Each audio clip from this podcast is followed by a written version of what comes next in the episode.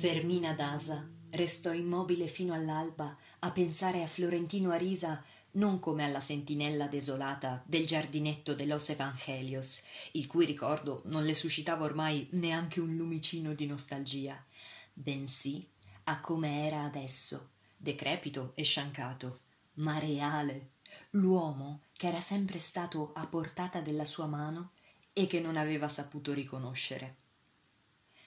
Mentre il battello la trascinava ansante verso il fulgore delle prime rose, l'unica cosa che lei chiedeva a Dio era che Florentino Arisa sapesse dove ricominciare il giorno dopo. Lo seppe.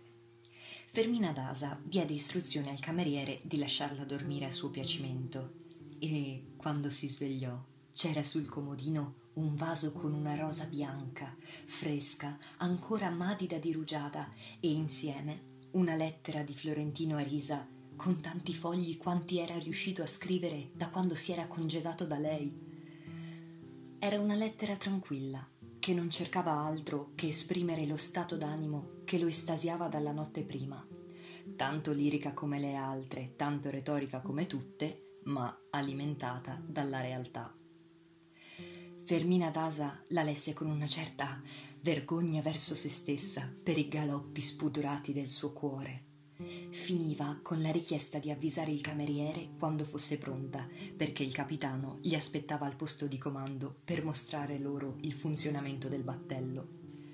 Fu pronta alle undici dopo aver fatto il bagno e profumata di sapone di fiori, con un vestito da vedova molto semplice di stamigna grigia e completamente ristabilita dalla tempesta della notte. Ordinò una colazione sobria al cameriere vestito di bianco impeccabile, che era al servizio personale del capitano, ma non lo fece avvisare di venirla a prendere. Salì da sola, abbagliata dal cielo senza nubi e trovò Florentino Arisa che chiacchierava col capitano al posto di comando. Le parve diverso, non solo perché lo vedeva allora con altri occhi, ma perché era realmente cambiato. Al posto dei vestiti funerei di tutta la vita portava delle scarpe bianche molto comode, pantaloni e camicia di filo col collo aperto e manica corta e il suo monogramma ricamato sul taschino. Indossava poi un berretto scozzese, anch'esso bianco, e un dispositivo di lenti scure sovrapposto ai suoi eterni occhiali da miope. Era evidente che era la prima volta che indossava tutto e che l'aveva comprato apposta per il viaggio, salvo la cintura di cuoio marrone molto usata che Fermina Dasa notò al primo colpo d'occhio come una mosca nel brodo. Vedendolo così, vestito per lei in un modo così manifesto, non poté impedire il rossore di fuoco che le montò al viso. Si offuscò quando lo salutò e lui si offuscò di più con il suo offuscamento.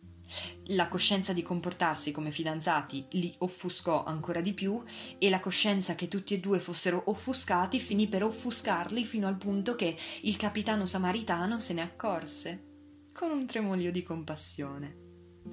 Li tolse dall'imbarazzo spiegando l'uso dei comandi e il meccanismo generale del battello per due ore.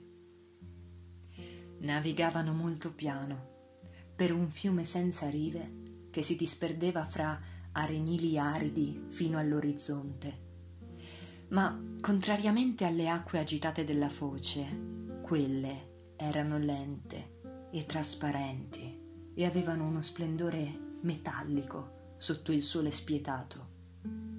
Fermina d'Asa ebbe l'impressione che fosse un delta popolato da isolotti di sabbia.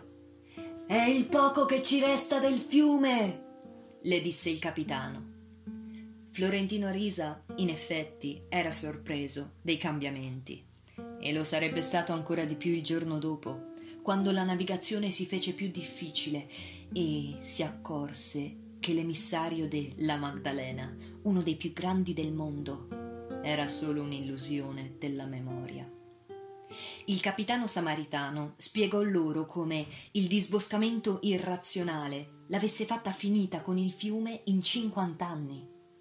Le caldaie dei battelli avevano divorato la foresta aggrovigliata di alberi colossali che Florentino Arisa aveva sentito come un'oppressione in occasione del suo primo viaggio. Fermina d'Asa non avrebbe mai visto gli animali dei suoi sogni. I cacciatori di pelli di concerie di New Orleans avevano sterminato i caimani che facevano i morti con le fauci aperte per ore e ore sulle frange della riva per sorprendere le farfalle. I pappagalli con il loro baccano e i mandrilli con i loro urli da matti erano morti a mano a mano che finivano le fronde. I manati dalle grandi tette da madri che allattavano i loro piccoli e piangevano con voce da donna afflitta sui grandi arenili erano una specie estinta dalle pallottole corazzate dei cacciatori dilettanti. Il capitano samaritano aveva un affetto quasi materno per i manati, perché gli sembravano signore condannate da qualche traversia amorosa, e dava per scontata la leggenda che fossero le uniche femmine senza maschi nel mondo animale. Si era sempre opposto a che gli sparassero da bordo come era l'abitudine, nonostante ci fossero leggi che lo proibivano. Un cacciatore della Carolina del Nord, con le carte in regola, aveva disobbedito ai suoi ordini e aveva fatto a pezzi la testa di una madre di Manato con uno sparo preciso del suo Springfield, e il piccolo era rimasto pazzo di dolore, piangendo e gridando sul corpo steso. Il capitano, aveva fatto imbarcare l'orfano per farsi carico di lui e aveva abbandonato il cacciatore sull'arenile deserto vicino al cadavere della madre assassinata. Era stato sei mesi in carcere per proteste diplomatiche e sul punto di perdere la licenza di navigazione. Ma uscì disposto a rifare la stessa cosa tutte le volte che gli si fosse presentata l'occasione. Quello, però, era stato un episodio storico il manato orfano, che era cresciuto e aveva vissuto per molti anni nel giardino di animali rari di San Nicolás de las Barrancas, era stato l'ultimo a essere visto nel fiume. Ogni volta che passo davanti a quella spiaggia, disse, prego Dio che quel gringo si imbarchi ancora sul mio battello per rimollarlo là. Fermina Dasa, che non aveva simpatia per lui, si commosse in modo tale per quel gigante tenero che fin da quella mattina lo collocò in un posto privilegiato del suo cuore. Fece bene. Il viaggio era appena all'inizio e avrebbe avuto occasioni a iosa per rendersi conto di non essersi sbagliata. Fermina Dasa e Florentino Arisa rimasero ai posti di comando fino all'ora di pranzo, poco dopo il passaggio davanti al villaggio di Calamar, che solo qualche anno prima era una festa perenne e adesso era un porto in rovina in mezzo a strade desolate. L'unico essere che si vide dal battello fu una donna vestita di bianco che faceva segnali con un fazzoletto. Fermina Dasa non capì perché non la raccogliessero, se sembrava così afflitta, ma il capitano le spiegò che era il fantasma di un'affogata che faceva segnali ingannevoli per deviare i battelli verso i pericolosi mulinelli dell'altra riva. Le passarono così vicino che Fermina d'Asa la vide in tutti i particolari, nitida sotto il sole, e non dubitò che in realtà non esistesse, ma la sua faccia le sembrò conosciuta. Fu un giorno lungo e caldo. Fermina d'Asa tornò in cabina dopo il pranzo per la sua inevitabile siesta, ma non dormì bene per il dolore all'orecchio, che le si fece più intenso quando il battello scambiò i saluti di prammatica con un altro della Compagnia Fluvial del Caribe, con cui si incrociò qualche lega prima di Barranca Vieja. Florentino Arisa schiacciò un pisolino istantaneo seduto nel salone principale, dove la maggior parte dei passeggeri senza cabina dormiva come se fosse mezzanotte e sognò Rosalba, molto vicino al luogo dove l'aveva vista imbarcarsi. Viaggiava da sola, con il suo abito da momposina del secolo prima, ed era lei, e non il bambino, a fare la siesta dentro la gabbia di vimini attaccata alla grondaia. Fu un sogno, nello stesso tempo così enigmatico e divertente, che continuò col suo retrogusto per tutto il pomeriggio mentre giocava a domino con il capitano e due passeggeri amici. Il caldo finiva al cadere del sole e il battello riviveva.